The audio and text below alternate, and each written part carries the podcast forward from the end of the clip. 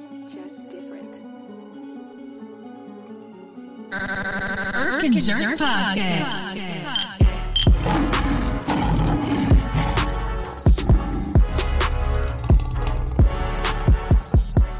We sick of y'all anyway. Hey, yo, Thought Warriors. Yo. Man, I was going to, you know what? That's funny. I was going to do that. Just to be funny one day. Just bust up. Yo, Thought Warriors. It is I, Keith Urkart. And it is I, Vinny B. And this is Irk and Jerk Pod, the Green Edition.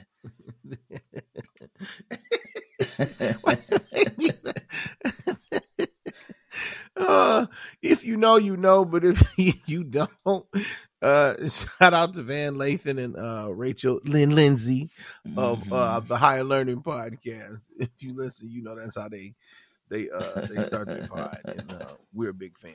It's okay to share the love. It's okay to be fans. Show what you fans of, because these big, you know, we a little pod trying to be a bigger pod, but these big pods, they do the same thing too. They give love to all the podcasts they listen to and the ones they fan out over whenever they do. So guess what? It's okay for us to fan out over what we listen to. Well, we gotta actually pod on time to become a big pod. Right now we sputtering on.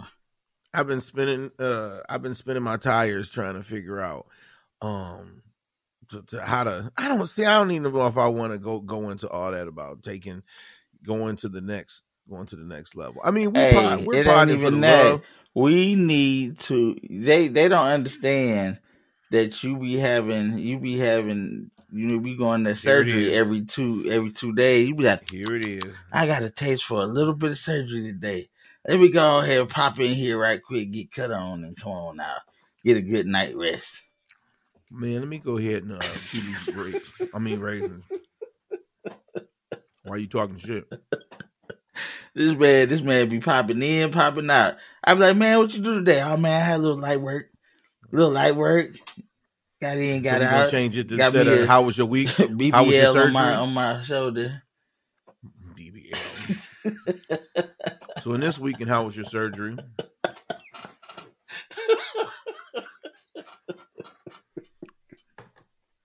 Nigga, hey man, oh my parent. I'm sorry.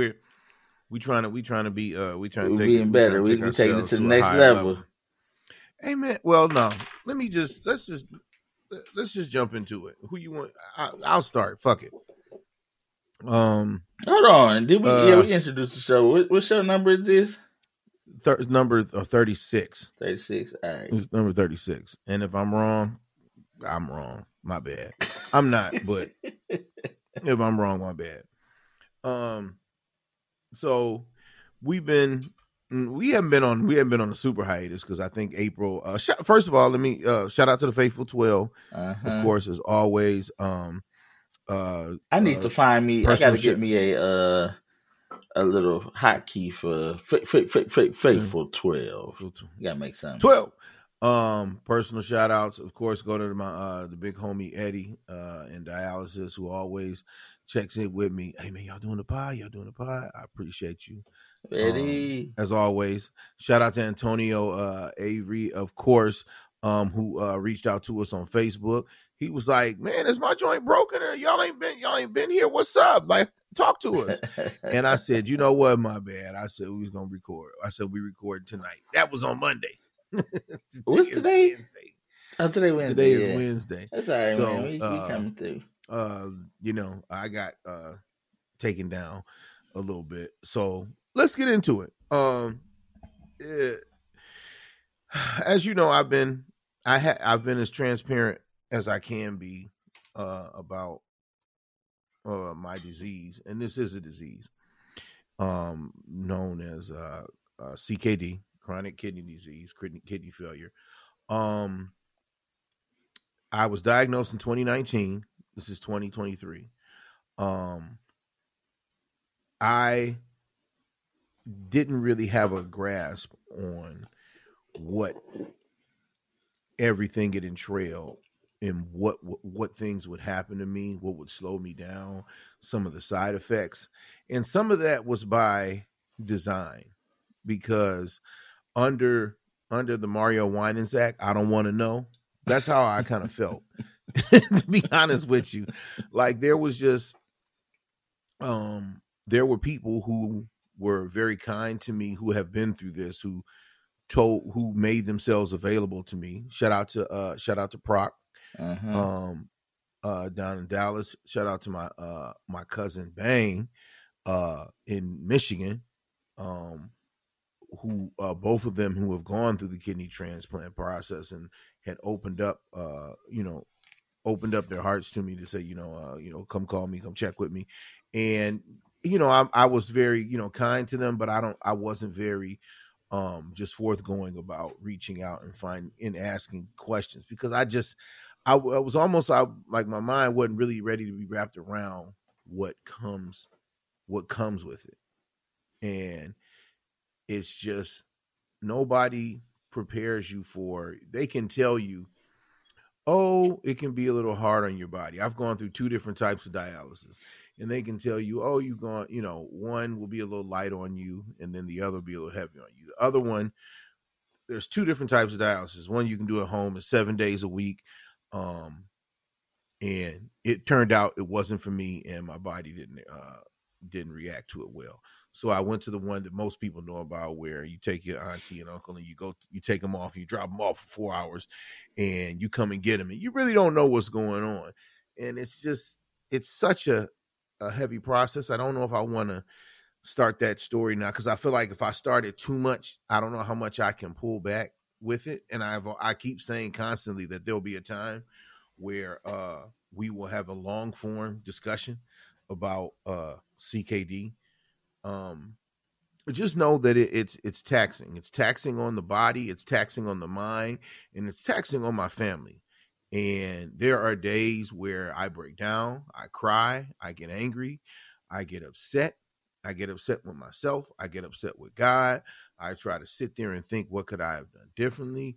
When did this start? How did it happen? Because I still am not 100% certain of the origin of how I got to where I am today. And it's tough, and it's taking a toll on my personal life, my love, and my hobby, and my my passion. And right now, the Green Pod is my passion. It's not my work; it is my passion, and I really enjoy doing it. And I would like to spend more time in making this a better product for you to consume, and we will. Vinny and I will do that together, but, he can't do it all by himself. He has a family, he has a life to get to. And I think, the two of us combined, we'll get this done, no excuses. So, that being said, this week did slow me down. I had to get, what's called a catheter taken out of my chest. So when Vinny was saying, oh, I had to go to the hospital, just another, quick put him to sleep surgery. That's exactly what happened. That's exactly what happened this week. So that happened. This is the second time I've had this surgery this calendar year. I had one put in, or I had one taken out in January, and then I had a medical condition 7 days later that caused me to have to put it back in, and now they've taken it back out, because having a hole in your chest that goes to your heart is not a good thing long term. So yeah, that that sounds like it ain't too healthy. Yeah, it's always a lot. What did they call you, a biohazard when it was open? Oh, so what happened was, and this is the second time at least I've asked, but I'm always a little loopy.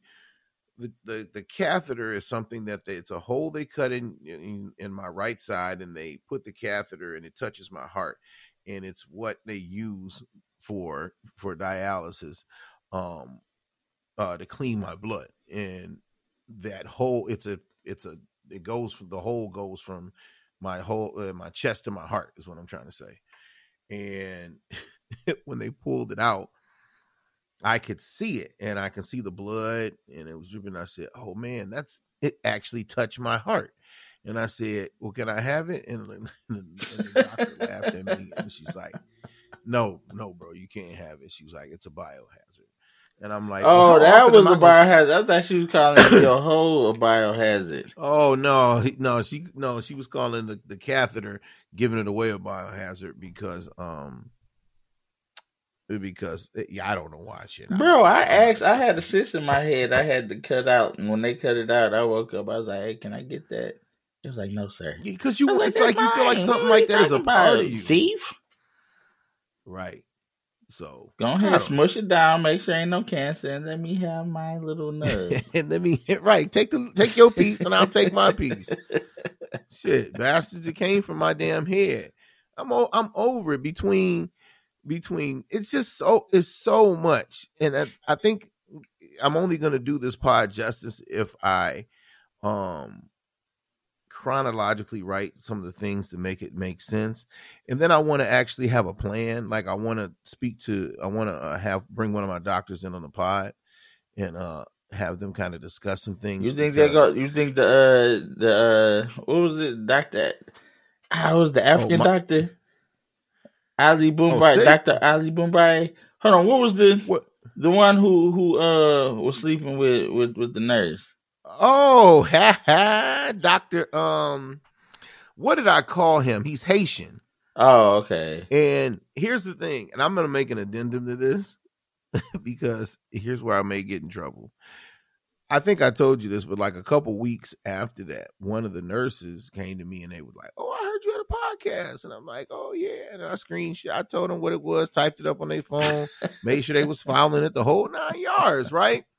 And I'm thinking, I gotta go back and delete a podcast because they're gonna mess around. Because the girl, here's the thing, like as you push the story forward, the girl who I won't call, out of respect for her, I won't call her what I said she was the first time because I didn't know her like that. Now I do, and I'm not even gonna say her name because I'm talking about the cold Philly. Huh. The girl, I'm not. See, I don't even want to revisit. Yeah, I'll revisit the story. The guy that I said that the doctor was messing with. Oh, okay. The girl that I said the doctor was messing with. Yeah. So she's been one of my biggest allies. Really? Right? Since you had to get with her to let her know. Yeah, but she went on vacation to her native country, right? And she's been back. I see her every day. It's not a day I don't miss her. She's always there. She's always wanting to know, making sure. I mean, and truth be told, she is my nurse, so it's part of her job too. But she's making sure I got all my right medicine, the right levels, anything about my doctor's meeting. If I don't see my doctor, she's on it every time. So every time I see her, I feel horrible because I'm like, man, she's really nice. And I kind of, and I said, I kind of blew her spot up. That's I was like, whether it was or wasn't, and I'm just like, oh, she's so. I mean, she's really nice. I can see when my man slipped her the banana peel, and I'm like, that's what's man, up. Wow. They still together? Or he done moved on? Oh, I have like no 20. Clue.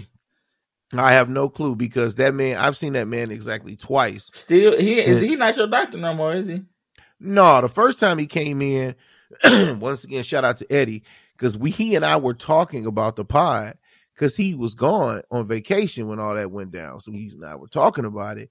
And then dude walked in and I said, if that bitch ass dude walk over here, I'm going to beat the shit out of him on sight. I'm going to flatten his shit, Eddie. I said, you better talk to your man. And he was like, and dude kind of looked my way and then just kept walking. He kept him walking. And I said, because I was so mad in that moment. Like my head felt like it was about to pop off. That man had the artifice. Because I said right at the week after I had my blow up, and you can go back and listen to the pod to find out about before it, you take it down. It's in the before I take it down.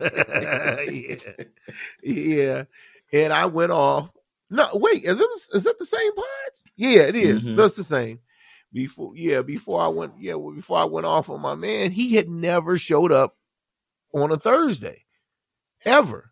And then I'm like, okay, so I'm coming in early, and then he shows up with a couple other dogs. I said, man, this dude is wild. Now after you done heard, oh, such and such, oh, one of your patients went crazy and now he ain't your patient no more. What's up, nigga? That's how I felt. And I know how you feel, but that's how I felt. So when that happened, did he say he ain't said nothing to you? I ain't say he ain't had nothing to say to me, and that's cool. What's up? Keep it moving. Yeah. Hold on.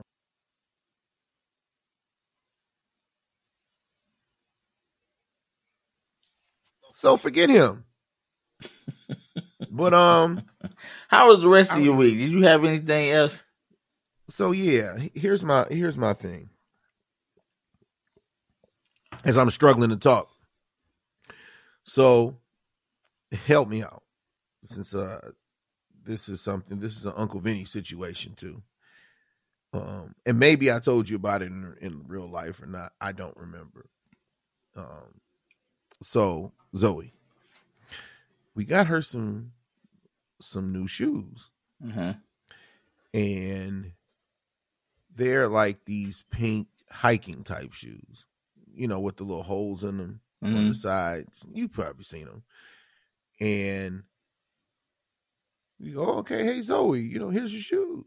She's like, oh, and she puts them on. And she says, look, these are my nigga shoes. I said, I'm sorry, what now? And she goes, these are my nigga shoes. And Adrian falls on the ground howling, laughing, bro. You know who we talking about, right? And she's like, I can't breathe. And then Zoe is a showman. So when she knows that you've done something that makes her laugh, makes everybody, she's going to go with it. And then she just starts going, these are my nigga shoes. These are my nigga shoes. I said, what are you talking about? What are we doing right now? I don't understand. I'm confused. I'm baffled. Then I say, okay, let's back it up. As I've said before in the pod, my daughter's in a school where she's learning French, Spanish exclusively. They don't speak English. So she's come home and said some words that we didn't quite grasp. But if you can kind of hear a little bit of it, you can repeat it. And then like with Alexa, and Alexa might give you the translation to it, right? It's happened a couple times. Some stuff I do know, some stuff I don't. I know a decent amount of Spanish. You know, just the entry level stuff, of course. Enough to know what she's talking about. Enough to, yeah. She hasn't passed me yet, but she's gonna get there one day, God willing. I don't know. I ain't never heard no Spanish word to sound like that. So I went to dialysis and talked to one of my techs who I knew was of native Mexican descent, and I said, you know, I had to ask, you know, the polite way. I said, excuse me. I said, yeah. I knew the answer. I said, but you're fluent in Spanish, right? She said, yeah. I said, can I ask you a question? What word sounds like nigga? She said, I'm sorry, what? I said, nigga. And she goes, oh. I said, well, let me explain the story. She goes, no, I don't know anything like that. And I said, okay. And I said, aha. Ah, my other faithful tech, Grace. Shout out to Grace, who has listened to the pod a couple times. See, I'm gonna forget. She's from she's from an African country that I can't think of right now. So I apologize. It's not Niger. No, it's not. But what I will tell you is that country has two languages, and the other one is French. She's fluent. So she's been fluent her entire life. So I said, Grace, come on, holler at me for a minute. I said, let me ask you a question. Does any word in French sound like nothing? And she goes, I'm sorry, what? And I said, I explained it to her. I said, my daughter goes, these are my nigga shoes. She said, oh, no. You know, there's no word that sounds like that. I don't know. I would know if it was. I said, I figured. I said, okay.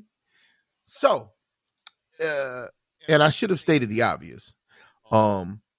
we don't curse in front of Zoe, and we don't use the N-word in front of Zoe. Mm-hmm. It's just how it goes around this, around these parts. She would be more likely to hear a curse word than she wouldn't hear the N-word mm-hmm. out of me, especially because I just yelled out the F-word about 10 minutes ago, looking at this scheduled release, and I said, hey, what the fuck? And I was like, oh. I had to dial it back, remember where my brain was at, and, you know, keep it moving.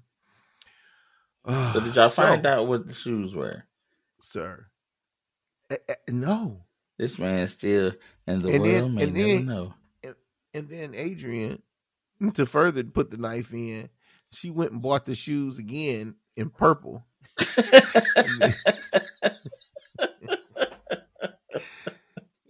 And cracked them boys. I said, what are you doing? And then she said, of course, Zoe picked them up and said, these are my nigga shoes. Dang. Said, what are we talking about? She wasn't watching Rhapsody or nothing. They not look unless they slipping it in on Pink Fong, Baby Shark. Hey, you never know. They just might. Man, and then I'm like, okay. So I think we've kind of altered the word to naked. Uh-huh. It still doesn't make sense. I don't get it. But at least it's a word that can be said in public. Dubbed out in public. And it'd be cool. So we're going to work with that. And we're going to keep it moving. Next week, we're on the way to Ron DeSantis' world, Florida. Uh-huh. Orlando. Just a quick Disney World getaway. Quick hop. You know, when people text on Facebook, they tell you where they're going. They go, be quick trip, be right back. Uh-huh. BRB. Yep. That's what I'm saying. BRB. Y'all going to Disney World for the second time in the calendar year. It ain't no, it's not the calendar year. When did y'all go? It's 12 months. That was 9/11/22. 9/11/22. That's I remember it. Because I remember going, dang, I'm really flying on 9/11. Well, no. I take that in the 12-month span y'all have gone. 12-month span. Yeah. That's the Y'all gone twice. So bravo to that. But blessed to do it.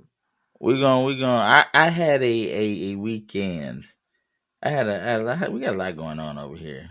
Wife and I are doing well. Of course you did, because that's why I ain't hear from you. So, you heard from me. So we're trying to do some home improvement here. And we have to get trees cut down around the house. And it is a lot of money. We got to get basically 4 trees. And I actually got a good price. I talked to the tree trimmer guy. Like, he really loved trees. Like, he was telling me what type of tree this is, what's going on, why the grass isn't growing. And he was just like touching the leaves and rubbing them. And I was like, that I appreciate that. That man appreciates nature, and he found something that he could do with that. Like, it's something to admire when you have somebody who's passionate about what they do at work. You have it to a point. Isn't it fun? You have it to a point. I don't have no passion for no moving stuff around. I just ended up getting good. I can only imagine how Buddy was talking to you. Man, I'm telling you. See, this is the sycamore. No, he had told me, he was like, this is the Asian pistachio tree. It doesn't it doesn't yield pistachios, but look at these right here. And he's like just rubbing a little green nublet. And I'm like, man, I just need these branches cut. Like, it's not even, I don't care what. Wait, hold on. He was getting freaky with, hold on. Don't skimp over that. He was getting freaky with the tree. Man, I'm telling you, like, it was a green nipple. Like, he was just like rubbing it together. I was like, man, see, what's going on? Man was getting, okay. That man be wanting some, that man gonna have some personal time. You're gonna be cleaning up more than sap with them trees. As long as he get these branches out of the way. But we gotta get 4 trees trimmed, and we're gonna get 5 trees trimmed 3 removed for $1,400. Like, and this is the thing where I was like, this is a good price. And as I said it, I was like, adulting sucks. Like, we just really talking like, yeah. Home, but it's more to a direct effect in home ownership. And, I don't say it to knock home ownership because I've owned 3 homes. But it's just one of those things where it's you're in a different realm when everything is on you. True, the tax break helps a decent amount, but it still doesn't help when you hear the boom boom clang clang, or you hear you go, oh boy, how is that going to hurt my pockets? It's like the one thing I don't miss. It's like being in a house. Like my first home was pretty good, but it leaked a lot in the basement. So every time it would rain, my whole soul would just hurt because I knew it was something I had to go clean up. I had to figure something. And I didn't have the bread to get it right, and I never did until I sold the house, and I had to give the new owner $10,000 of my money to get the basement right. So. Now it's just like it's a different, like it was raining the other night and I kind of jumped, but I said, oh, that shit ain't got shit to do with me. Yeah, you know, we live in the privileged life. I said that's other people's problems. like we were here in the toilet crack like the first 2 weeks we were here, and I was just like, crack. And I said, that's one of them joints where when it hits, you go, oh, crack, $700. Hold on, how was toilet crack? Fam, it just rumbled. I wasn't even here when it happened. None of us were. The toilet just fell apart on its own? It rumbled. I'm telling you. It rumbled, cracked, and then flooded our bedroom. What does a rumbling of a toilet sound like? Like, how did you hear that and was like, the toilet rumbled? Oh, no. It had to have done a rumble crack because we weren't here. What's I just got a call, and it was just like...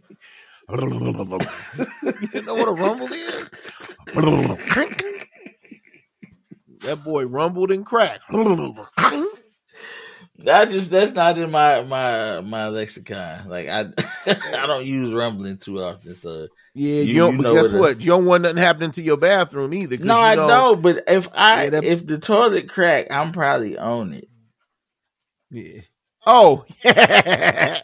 Yeah, I know that sounds like, oh, Cap. He was on the toilet and the boy cracked. Yeah, nobody was here. That's because if somebody had been here, we probably would have been able to contain it, and it wouldn't have gotten to our bedroom and on the carpet. This is old. This is a long time ago. No, this was last year. Oh, this was there. Yeah, that's what I'm saying. It happened here. And I was thinking, it cracked. But in my head, if that had happened at our old house and it happened and cracked, you got to pay to get the carpet clean, the bathroom clean, and you got to pay to get the new toilet. Didn't have to pay for none of that. I'm still... where did he get this toilet from? That mother... the one that rumbled? The one that cracked? Itself. He was out there making it like Ghost.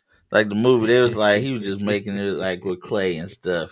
This won't rumble. I bet you this won't rumble. That's crazy. Yep. That a toilet just cracked by itself. Somebody came in there and sat on the toilet. Somebody. What is wrong with you? I don't make the rules. I remember being away. I was like, wait, what happened? And then, by the time I came home, maintenance had already, turned off the water. And they were vacuuming up the water, and then they said he ordered a toilet. Another one was on the way. So, dang, man. I can't wait to get to that point. Yeah. Right. Like it was light work for him, I guess. So we had a men's outing, and you knew about this. We had a men's outing on Saturday. Every time a big Marvel movie comes out, we kind of link up. I'm on the way, trust me. We link up, so shout out to Rafe, Oscar, G Baby, and Chris. We got to hang out. Had a good conversation. Like the older we get, the better the conversations are. Like we're maturing as a a nucleus, which is good. Like, but men and women, you need friend time. Like, you need to go out, hang with the fellas. Yeah. It's healthy. Yeah. We don't do that as much as we should. So It was good. The movie was outstanding. He always talking about I'm a Marvel hater. I'm just a realist. Man, I'm telling you, we weren't gonna fist fight because I feel like I've moved past. I've released myself of your feelings of Marvel. Like, you know how like you can't make somebody feel how you feel about something. Yeah. Shout out to Malika Andrews. Oh, but, man. But it's just like I remember I'd be watching the movie and I was sitting there going, man, this movie is great. If Eddie don't like this, forget him. In that moment, I was like, this movie is great. I'm about to cry at the end of the movie. And I tell you, man, the dude sitting next to me kept weeping. Like, you know, it's a certain, your arm moves a certain way when you wipe a tear. Like, it's a universal, like, swipe. And I just kept seeing him do that. And I was like, that ain't no contact. That ain't no eyelash. Like, that's that man is having a tear. Yeah, he was out here just boo-hooing.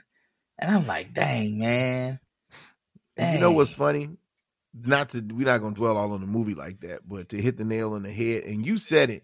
I kind of thought it in the moment, but what was the first thing you said when I asked you what you think about the movie? You said, I helped. You said it was the best movie. It was the best Marvel movie you saw since Endgame. Yeah. Guess what they are saying on all of the Marvel on the commercials now? They're like, "Oh, go see Guardians of the Galaxy 3, best Marvel movie since Endgame." And I was just like, "What? Yeah, boy! Like, I don't be complaining by myself." And I'm like, "You know what that came from? That came from your little Scantron, and you probably wrote it in best movie since Endgame." And they were like, "Gold." And they went with it. Go with it for the first week commercials. We're going for $1 billion. That's it. Because now you're gonna get people who was kind of smooth on it, like, wait a minute, that Guardians of the Galaxy was like that. Because I remember when going back to the first one, that was when I didn't realize that all the movies were canon to each other. Uh-huh. So I was just like, man, that movie seems goofy. So anybody seen a movie about no darn dude with a tail and another green chick and a fox? It's trash. And I just didn't pay attention to it. Just right along with the movie. I'm not right on purpose. I'm not even gonna spoil it. Right. I'm not even gonna spoil it out. But I just remember not paying attention. And I was like, I heard it was like, oh, these movies all connect. This is the era when, you know, I wasn't a Marvel comic book person, so I didn't know that. Like most people didn't. I know you did, but I didn't. So then once I realized that, then I said, oh, okay. Then I was like, oh, this is a really good movie. And then shout out to James Gunn. I mean, he did a great job with the trilogy, and he's appreciated as he moves on to go. DC Baby. That's him reviving DC. Oh, I'm like, what was that? Was that Cyborg?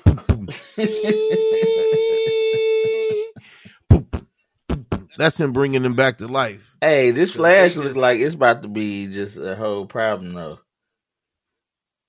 Say it again? I said this Flash movie looked like it's about to be a problem. Yeah, that thing looked extra fried. Yeah, and therein lies the problem. We got a whole hot movie with a hot actor, and by hot I mean might be arrested hot. Man, what's going on? These movie stars. Wild. Yeah, man. I need y'all to stop messing up my entertainment. The writers are already messing it up. And I don't blame them, because ain't you part of the Screen Actors Guild? That's the writers. That's the WGA, the Writers Guild of America. Oh, okay, which is separate from what I'm in, the Screen Actors Guild. But a lot of people that you know who are in SAG are also in WGA. Oh, okay, so shout out to the writers of WGA. Just don't ruin those shows like y'all did with Heroes, like. I know what y'all did. Wow. Y'all sabotaged it because y'all was like, I'ma show them.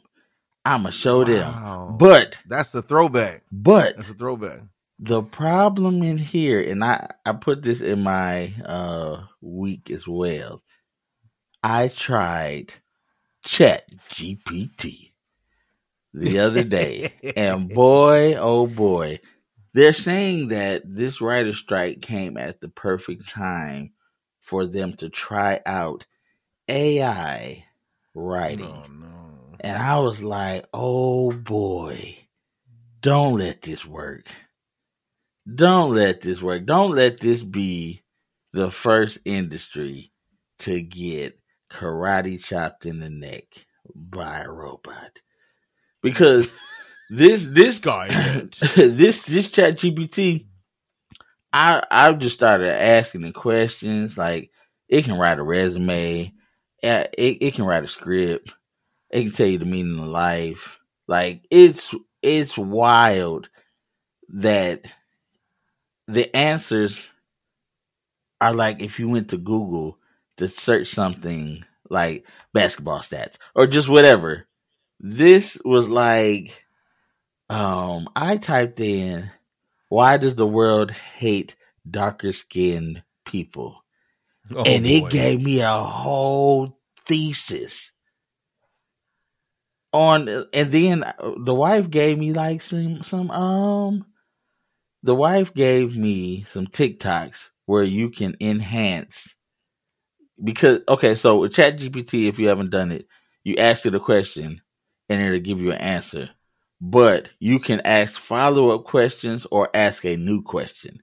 So if you ask a follow-up question, it'll give you more in depth. So it was like, say, in your opinion, and what would an expert say? Like, tell ChatGPT that, and it'll spit out all this stuff. And I'm sitting here like, this is nuts. This is nuts. And we've talked about this already. You got ChatGPT, you got drones, and you got these pictures of AI made that just look absolutely real. You were talking about the LeBron and Steph kissing, and it looks real. I seen the Pope with a bubble goose on. Like, these pictures are nuts. But all you're going to need is that drone box.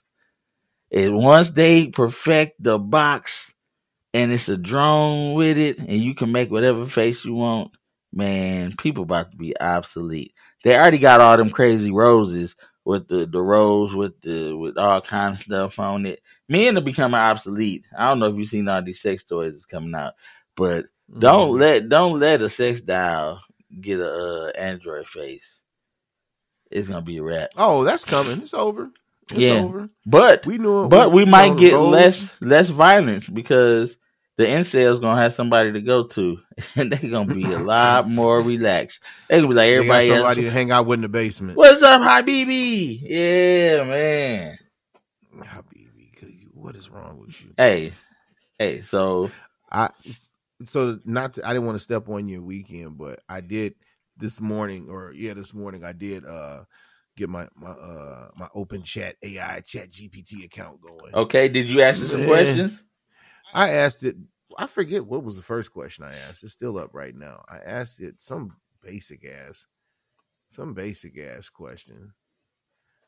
Oh, if you're feeling bored at night, because, I'd be up. Uh-huh. And then it gave me like 7, generic ass answers, which were fine. Uh-huh. Then I said, I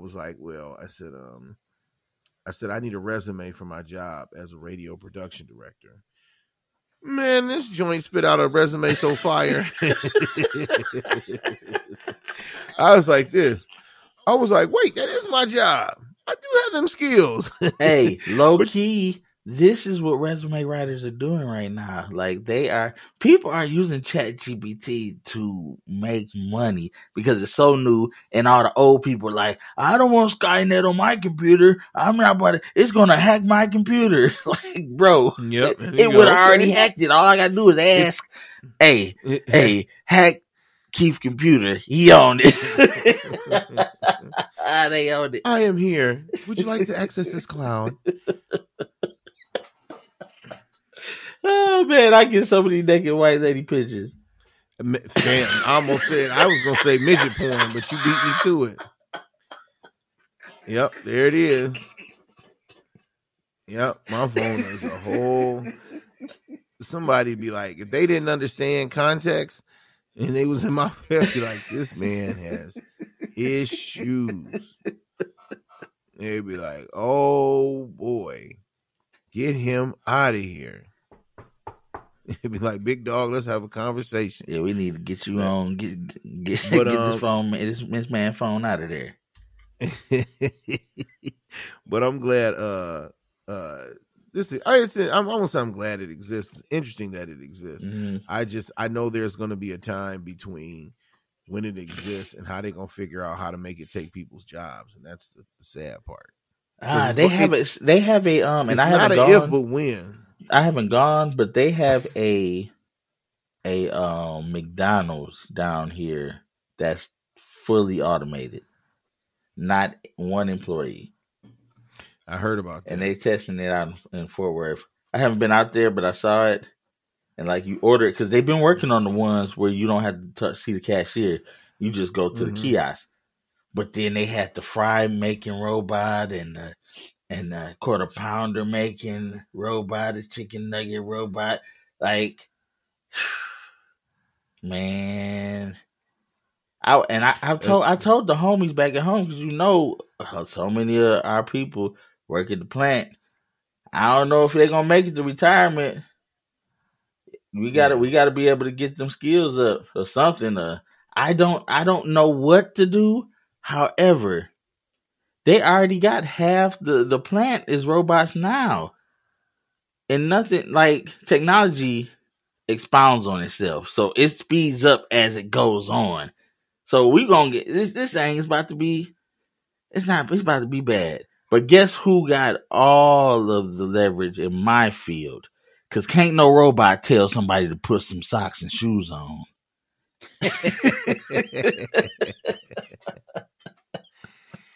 Bro, I don't know, the audacity of the look.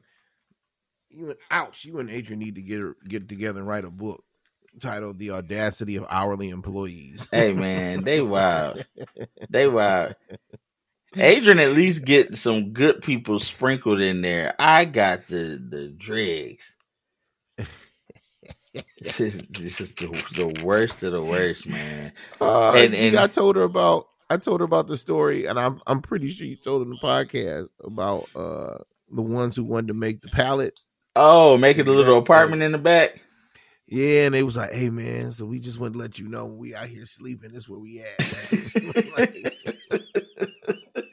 like, what are we talking about? Yeah, man, and I just feel I want them to do better, especially black men, and I sound just like Eboni K. Williams. There it is. My transitions are good. You drove that bus. You was drive. That was a long drive, brother. That wasn't. I had to make a 3-point turn. Yeah, that was a transition to transitions. That's funny as hell. Bro. Hey man, I know we was late on it, and I didn't have thick pieces with the wife. Like she asked me. And my wife felt like, I feel she was setting me up. She was like, "What you think about what Eboni K. Williams said?" I was like, "What you think?" You ain't about to set me up. Ain't no setup. It's just, it's kind of funny. And the lateness of this gives us a chance to have a little perspective to the situation. Because in the moment, in the real time, and in the essence of clickbait, gotcha bitch, I feel it allowed people to have bigger opinions than need be without context, because even like I'm not gonna say I was excluded from it, but I just said clip alone context. It was just like, first thought was like, shut up, trick. Like, that's really what I felt. And it wasn't, and the word wasn't trick, I'm gonna be honest with you. And it was just like, that's how I felt in the moment. I said, here goes somebody else, you know, running their chops. And then I said, then after I listened to it a second time, I said, listening to it in context, I said, first of all, I said, the way I isolated it was, I said, she really wasn't talking about a bus driver when she said, for those who don't know, Eboni K. Williams, who is an attorney and a judge, I think. She a judge too? I think so. I could be wrong on that because I think she was a judge on a particular show. But if I'm wrong, my bad. She's definitely an attorney. She's definitely a licensed attorney. She has a show on, shout out to Byron Allen, his network, The Griot. And she was interviewing Ian Levanzant. She asked a question about essentially saying that there weren't any dateable men right now, and she's tried. And then Iyanla says, let me ask you a question. And she says, would you date a bus driver? She caught her off guard. Like that. She caught her off guard. Hail Mary and then she had a look on her face and she goes, if he owned the bus. And Iyanla said, that's a problem. To which she, you know, went on to say that, you know, if he's a good man, if he loves his mama. If he loves his mama. She said like, just like that in my time. If he loves his mama. And if he treats me well, yes, I would definitely date it. And everybody went and, like you said, and then here go the think pieces. Here go the down talking to her and you know, in the whole nine yards. And she went and doubled down explaining what she said, which was that she expects more out of black men in general. It went to black men on this part. Like she was talking like it seemed like more blacks in general type thing, but she zeroed in on the double down. She doubled down on the men, and the gist of her point was that in her mind, she expects a certain level of excellence, and she thinks that downplaying that excellence is a form of catering to white supremacy. I didn't understand what that was about. That's the gist of what she's saying. She's like, if you don't think, because she said in her mind, and I'm thinking the way she said, the people who are the movers and the shakers and the owners, they don't look like us. And that's to a certain extent that is true. And if we're not going to have a certain level or a mentality where we have a level of, you know, ownership to that stake, that we're going to still be playing from behind. And I think that's what she was really trying to say. And there are certain people, which I had a certain level of clap back to that as well. Everybody don't want to own. Everybody's not meant to be an entrepreneur and, you know, be a, I don't want to say overseer, but a manager of people. That's the 2023 term.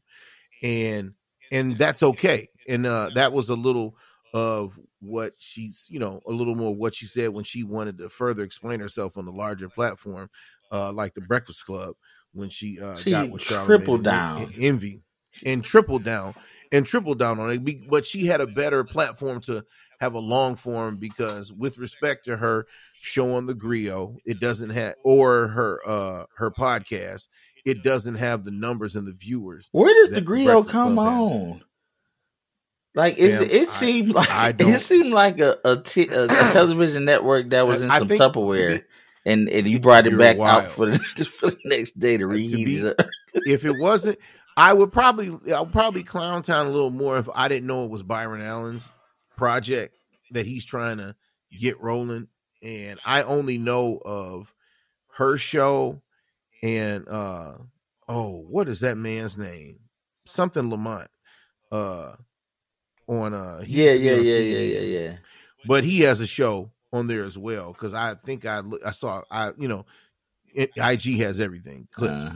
So, I seen his clips, like I said too.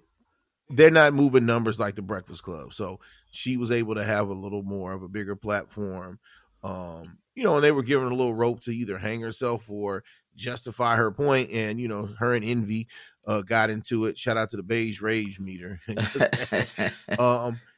Envy, you know, Envy was a little hot. He came in hot, and he was he wanted to speak for the people. His dad was a bus driver. His dad was a police worker, and he was just like, he said, these are the people that keep America moving. So to disrespect them, I said, is not accurate, and you hurt these people, whether you decided to, whether you felt you did or you didn't. That's what happened.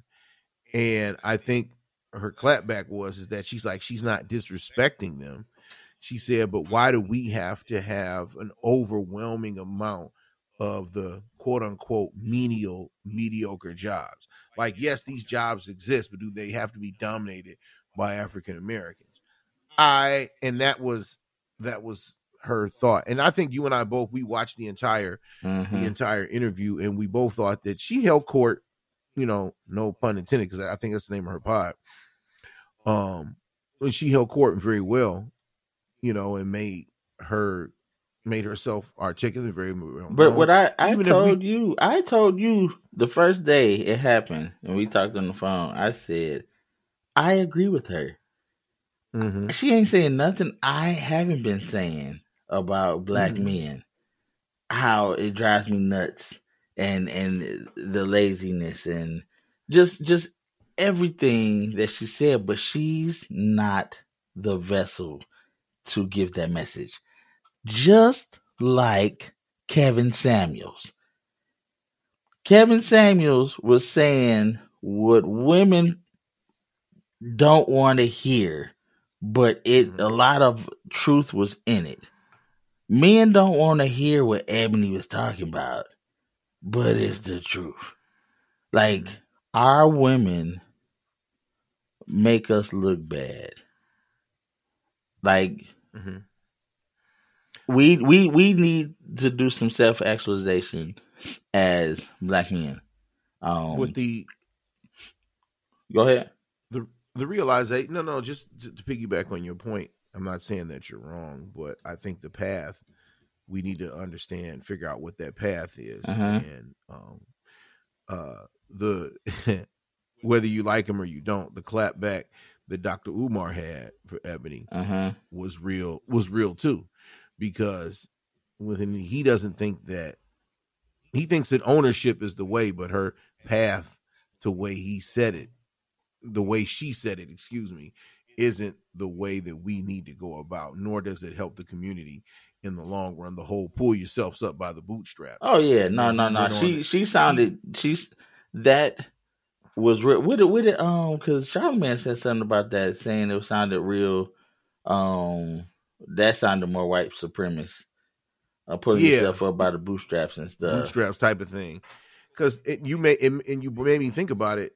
Bringing it back to your guy earlier, he's like, you know, there are people who are passionate about pulling up tree stumps that make more than doctors. Yeah, you get what I'm saying? And it's just like I said, there's a pathway, there are multiple pathways to ownership, and you know we need to have a certain level of trade, and you know Dr. Umar's, you know. I know his, like you said, the packaging may not be mainstream for everybody, but he's been on this for a nice little minute. He was like, having your skill, your trade. He was like, when the AI comes, when it's here, and it may not get here in our working, you know, our age, our working generation, but it's going to be here. And when we come up with a situation where you aren't able to do something and have a certain skill or trade for yourself, that you know the quote unquote AI bots can't do, then that's when you'll be able to move around and do things for yourself. And then that's where we're at, you know, we were at as a people, you know, years ago when we were, you know, trying to get ourselves, you know, moving before, you know, white people wanted to come and kick it over and burn it to the ground because they couldn't do it as fast as us. Don't get me. Don't get. I won't. We too late in the show for you get it so bad. I'm not gonna jump down that. But that's what. But this time we playing with a better deck this time. Yeah. You're not gonna come with your planes and smoke us out and beat us and accuse us of raping and or messing with a white person and stuff. So you can justify burning entire, you know, plots of land and cities and countries, and you're not going to be chasing us off our land this time. Like it's a different game. It'll be a different ball game in this next generation when we get there. Okay. All right. I'm done. I didn't want to.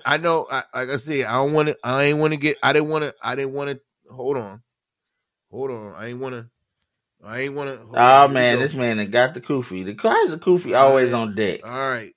Okay. I didn't want to take it there, but you started driving the truck. Hey, and I wasn't even like I usually be. And I'll get us there. I'll get us there. So how do you feel? How do you feel? Because I know I usually have this narrative, but black men in general, are we dropping the ball on black women? Are black men dropping the ball on black women? Explain. What do you mean? They out earn us. I think we're the only race that our women out earn us. They go to school, we don't. I do understand that when they say our women out earn us, a lot of our money isn't calculated, if that makes sense. It's not calculated properly. Yes, because we some stuff isn't. Some black people don't like reporting to the IRS. That's not something that they do. Oh, I get what you said. So that money's not coming up on in the equation. Okay. All right. Dope boy status. There you go. I don't know if we're dropping the ball.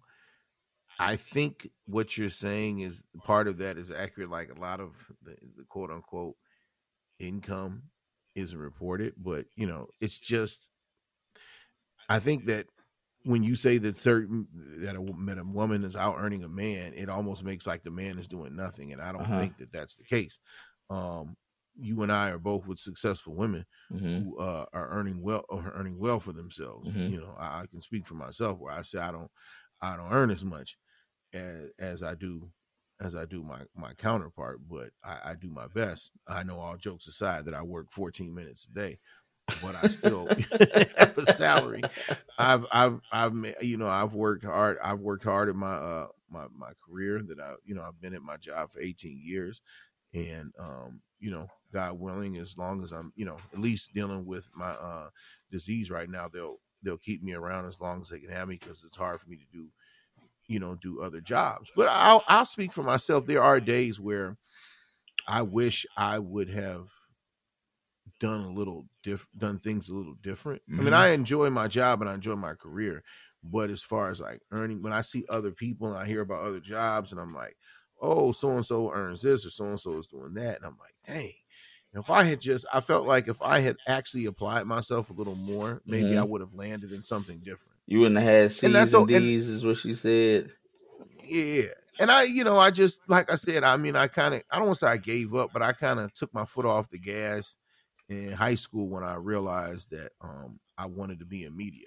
And, it evolved into what it is now. I mean, I'm still in media, but it just evolved. But I kind of took my foot up off the gas, and where I was like, well, I don't need these classes and I don't need this, so F it. And maybe that wasn't the best modus operandi. So, but that's just me.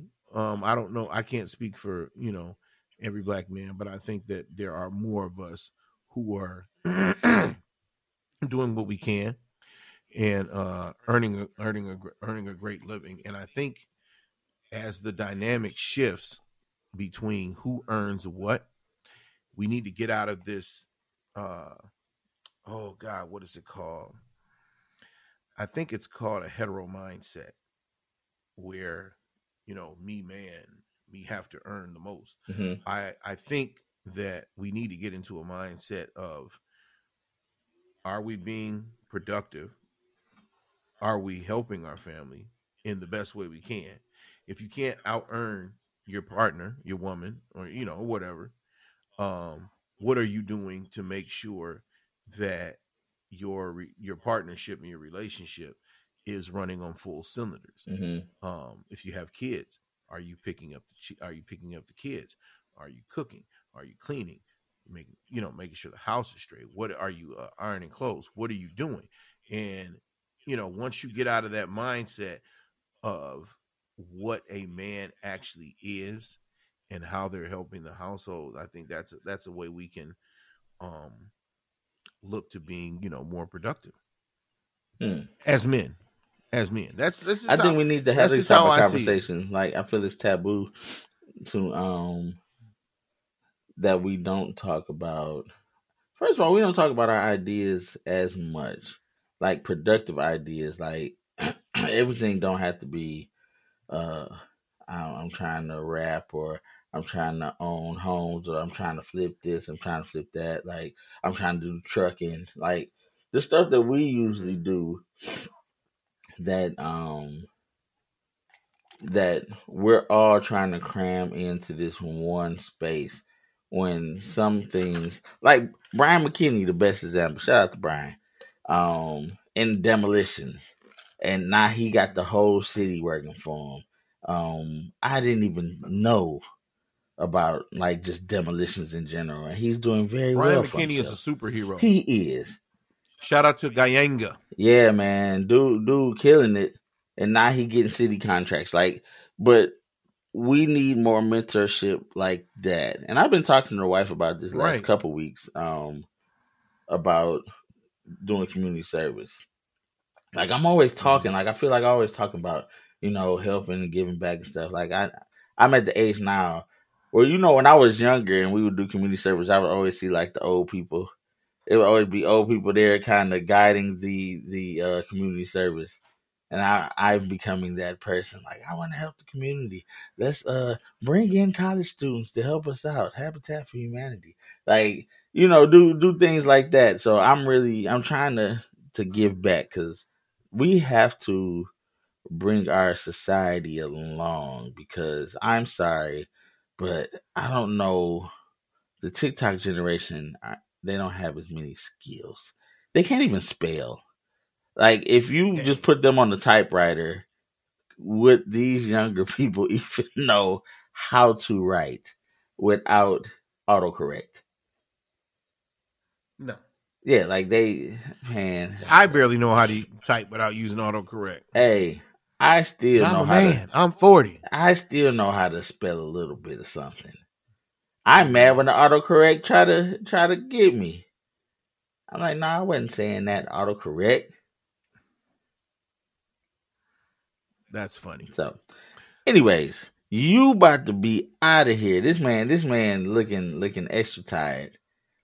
We had to power through because somebody is going to Disney World, and we had to make sure we get it in here. Like I told you yesterday, y'all figured that they don't know behind the veil, but this man said, "Oh yeah, we're going to Disney World next week." I was like, what are we talking about? This man be getting surgeries and Disney Worlds just on the whim. Surgeries in Disney World. And trips to Texas. Hey, man. Yeah, that's coming. That's coming. But do you got anything on your heart, Dr. Pumar? I think hearts and minds are clear. You know what? I do want to give an update, because I feel like for the pod listeners, I feel like I didn't update it. I told everybody, you know, prayers get sent out to my cousin CJ, who was looking for a heart, his second heart transplant at the age of 45. So he did get a heart. I wanted to update everybody on that. You said he did get a heart? He did. He did get another heart, which would be his 1, 2, 3rd heart. It's easier to get a heart than a kidney? Or just more people need kidney?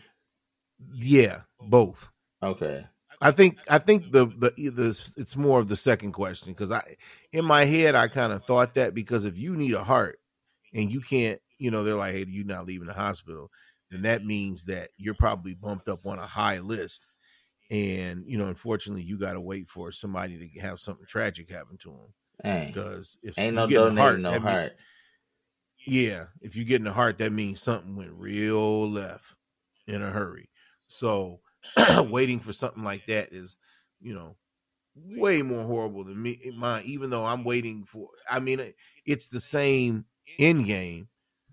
So I, you know, because I'm waiting for, they're called non-living donors. So I'm waiting for one of those as well. But like you said, less people need hearts than they need kidneys. So have you had any surgery in the kidney area? Okay. Nope. So that will be all new. Yep, it'll be all new when they pop it in the engine and to keep it running. Okay. And I say it like it's light, but I literally have been, I don't know, I can't tell you how many minor surgeries and adjustments and things that I've had. I just, it's probably somewhere in the 20 range in the last 2 years, something like that. So I know it is what it is. So when I get that call, again, hopefully it'll be a real one. No joke, no drill. Man, I'm gonna be just get me in there, clean me up, you know, put a little soap and water on my left side and put me to sleep and, you know, wake me up and tell me to go take a piss. That's it. I am super simplifying it. Trust me. Anybody who knows what I'm dealing with is like, oh, wait, what about? Look, I get it. It's my journey won't be done by any stretch once I get a kidney. It will just transition. And I just won't have to go to dialysis every other day. Yeah. Stay alive. That's the biggest thing. But as far as... Will you be able to drink as much as you want, like water-wise? Yes. Okay.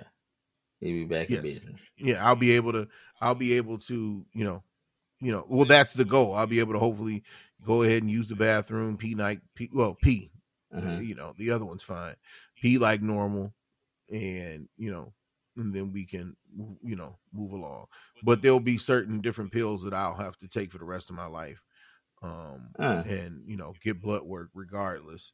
Just make sure. Because when you have something foreign in your body, you have to take anti-rejection pills to make sure that your body's not rejecting it. Similar to with a heart surgery, too. And I have to, you know, take the pills and I have to get blood work. Monthly, I think, or something like that, maybe semi-monthly, to make sure that my body's still jiving with my kidney at all times. And if it goes left, then we need to figure out, make adjustments. And, you know, God forbid, I may have to go back on the dialysis if the kidney's not doing what it's supposed to do. Mm-mm. But, you know, like I said, so the journey doesn't end. It just changes at this point in time. And I'm looking forward to the change.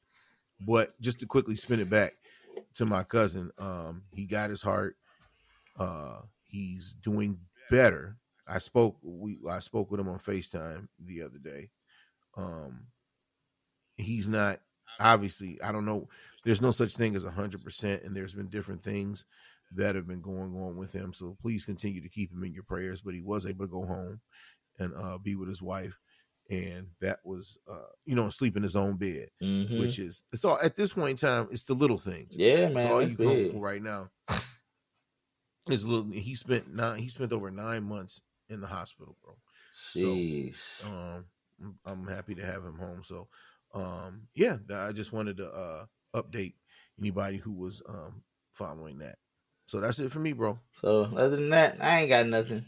I'm going to bed. I get bored tired. I have to tell y'all the work story another week because it's some stuff going down at work.